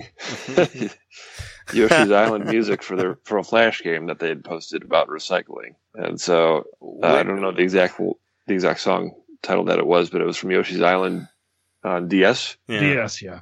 Yeah, and if you go to the the link and you try to play the game now, the the the game is muted. However, the song is still on the government server, wow. and it even says the exact title of the song .mp3. It says, Mhm. it says Yoshi's Island DS World Yeah, it One does. or whatever. It's yeah. like Underworld, Underground, or something like that. Yeah, it's the name of the particular Mhm. tune. I saw that too. I was like, oh my gosh, this is like something out of like a, a silly movie. yeah, it's ridiculous. Like literally, like what? Like who, who? I don't know. How did that skip so many people? But it's like a free game, right? It's like a free educational game or something. Right, it's just posted online, you know, a flash game, hmm Yeah. but they So, I mean, ripped off Yoshi's Island They music. still ripped off the music, and that's not cool. But it wasn't being used for profit, unless I guess if it's being used to help get people to donate. In a way, it is kind of ah, that's that's a weird like that's a weird line there. Maybe Nintendo will just be cool about it. Be like, hey, it was for protecting the environment, so we're not that mad about it. Maybe. I, I don't. It's it's such a weird, such a weird. Or maybe they'll cancel the EPA. Well, I mean, they, we already seem to not care that much about us, you know, saving the Earth and winter and global warming and all that. So, you know, wouldn't wouldn't be surprised. But on the bright side of things, uh, Nintendo released some more information about uh, the Super Nintendo World and what it might look like at Universal Studios Japan. Did you guys take a look at this? Like I, I read I through it earlier when uh, yeah. it. It will be the reason I go to Tokyo, though, if I ever go, or to Japan in general. Oh, there's a lot more reasons than that to go there. I know, But- but, it's going to be be, a big like one, my yeah. the event that gets me there to do other things too. Yeah, it looks beautiful from what I saw of it. Like, uh, like the the giant. There's like a giant pipe that would take you into uh, into the world. They'd have a big. Um, there's there's a Super Nintendo world, which I guess is going to kind of be like Nintendo New York, even though they're going to have that as well in Shibuya. But Mm. looking at it got me got me excited to to look at it. And it look and it, they make it look very much like eight bit, like or like sixteen bit, kind of like the Super Mario World type structures and stuff like that. It looks pretty exciting. When does it open? I don't think there's. I don't I still think there's still not a date on it. This is just. It says 2020 is, is what it's selling, saying there's. No, it's not giving you an actual month or anything. But if you look at it, yeah, there's like a there's like a hill structure that's going to be in there. There's like a there's like a bridge. Looks like something out of Mario Kart. Of course, Peach's Castle is there. Giant mushroom. Other you know Bowser's Castle, stuff like that. But it'll be right next to uh, Harry Potter as well. So it's stuff, cool stuff to get into there. Mm. I don't know. I was pretty excited about it. What, I mean, what do you guys think from looking at it? Hold on, I'm looking at it now, or I'm trying to. Yeah, I'm, I'm going to have to. Well, I, I think this will also be the thing that pushes me over the edge and gets me out to Japan. Uh, in time for the so uh, it's coming in time for the 2020 Tokyo Olympics. Okay. So next year, yeah. So when are, when are the Olympics? I, I guess I- that's summer. Winter Olympics or Summer Olympics? Oh, it is the Summer Olympics. Yeah, Tokyo has the Summer Olympics. Will it really look like that? It can't really look like that. What it's showing? I mean, this is the idea. I mean, you've been to you've been to worlds like Disney World, like they do crazy stuff like this. I've never been to Disney Mhm. World. Well, you've been No, to I've like never been to a real theme park like other. Well, I've been to like you've been to like Six Flags. yeah, I've been to like those, but I've never been to like a, A massive one. a mascot theme park or whatever. Right? Yeah. Yeah, it's it's just it's just showing like a little map of it, pretty much. And there's supposed to be an area for a Mario Kart ride, which I don't know if that's going to be like, like like this, you know, like this, like the Spider-Man ride or like the Simpsons ride, where you kind of like sit in the thing and everything moves around you, but you're not really moving. That's what I Mhm. what I would expect from that. But yeah, it's uh, more information on that has been unveiled. It's looking looking pretty good. The 2020 Tokyo Olympics are happening from July 24th to August 9th. Mhm. So That's before July 24th. Okay, so it's towards the end of the. It's like second half of the year. Wow. Which one of you guys put Scalebound coming to Switch on here? No, I put that on there. I don't think that's happening. You don't think so? No. In the rumors, uh, people somehow people think there's some sort of mystery game that wasn't unveiled on the direct. I don't understand what this rumor is about, but I'm pretty sure that Microsoft owns part of Scalebound. I don't think I don't know what Scalebound is Scalebound really. is. I, I know that's bad, but It was it was a it was basically a platinum game that got that got shelved from Microsoft. oh, okay. That was going to be a Microsoft exclusive, but I thought that they published it and they own part of it. I heard it was originally going to be on the Wii, and then it got pushed to to Xbox. Uh, I I didn't hear that, but I'm not denying it. I don't know. It'd be I a don't Wii- know what it is. I don't think it was a Wii game because it was supposed to be a big. I thought it was supposed to be like a big open world experience type thing. I don't know, but yeah, I think I think that's our news for the week. If there's anything else that I forgot, chime in now. Mm, no. No, cool. Well, uh, I think I think that's been our episode. I did want to read. We got a couple of entries on our uh, on our Nintendo Main podcast community website or group on Facebook, which you guys can join if you'd like to. Look up Nintendo Main community page or Nintendo Main podcast. Should direct you from that to that through the Facebook site. But uh, friend of the show, uh, Janet Janet Garcia, aka Game Onesis, wrote some stuff to us. Uh, she mentioned on the last for the last episode, you guys did an excellent job explaining what was different about Super Mario Maker 2 because I didn't notice any of that despite having the first game because I didn't build like anything. So say Thank thanks. you, Jen. Thanks, thank you for thanks for thanks. Thanks. for, uh, yeah, I mean, like we played the shit out of this the Wii U version, Trey and I. So we were definitely noticing right away, like how we've been thinking this whole time, like obviously it's going to come to the Switch. So how are they going to make it work? So Mhm. Yeah. seeing that sort sort of like seeing that in the video, kind of like immediately was information we were looking for. Like, oh, Mhm. that that kind of makes up for the interface of not having the touchscreen available all the time. yeah. I I also feel like Nintendo was kind of right off the bat trying to let the people who had who had played the first one let them know that it wasn't going to be a port. You know, that's why they're showing the dials and stuff like that. And And they show the damn hills immediately, the, Yeah. the, the slopes. Yeah, because they didn't want you to automatically think that there was another Wii U port. Because I hope that they've. I mean, I know we've been feeling it, but I'm sure they've been feeling it too for making so many of them. I hope that they're finally done with it. But I'm glad that we were able to help out with that. And also, she also made a comment about uh, what Jess said about Bloodstained. She said, I agree with Jess. Bloodstained Ritual of the Night definitely sounds like getting your period overnight, and I think a lot of games make inadvertent period references. To me, it just reminds me of how much men dominate game dev, because I'm like, surely some women would have picked up on this. No? I think about periods every time the blood moon happens in Breath of the Wild. yeah, I, I never really thought about it in that way until Jess mentioned it while we were watching the direct, so. Nor It's kind I. of hilarious. Yeah.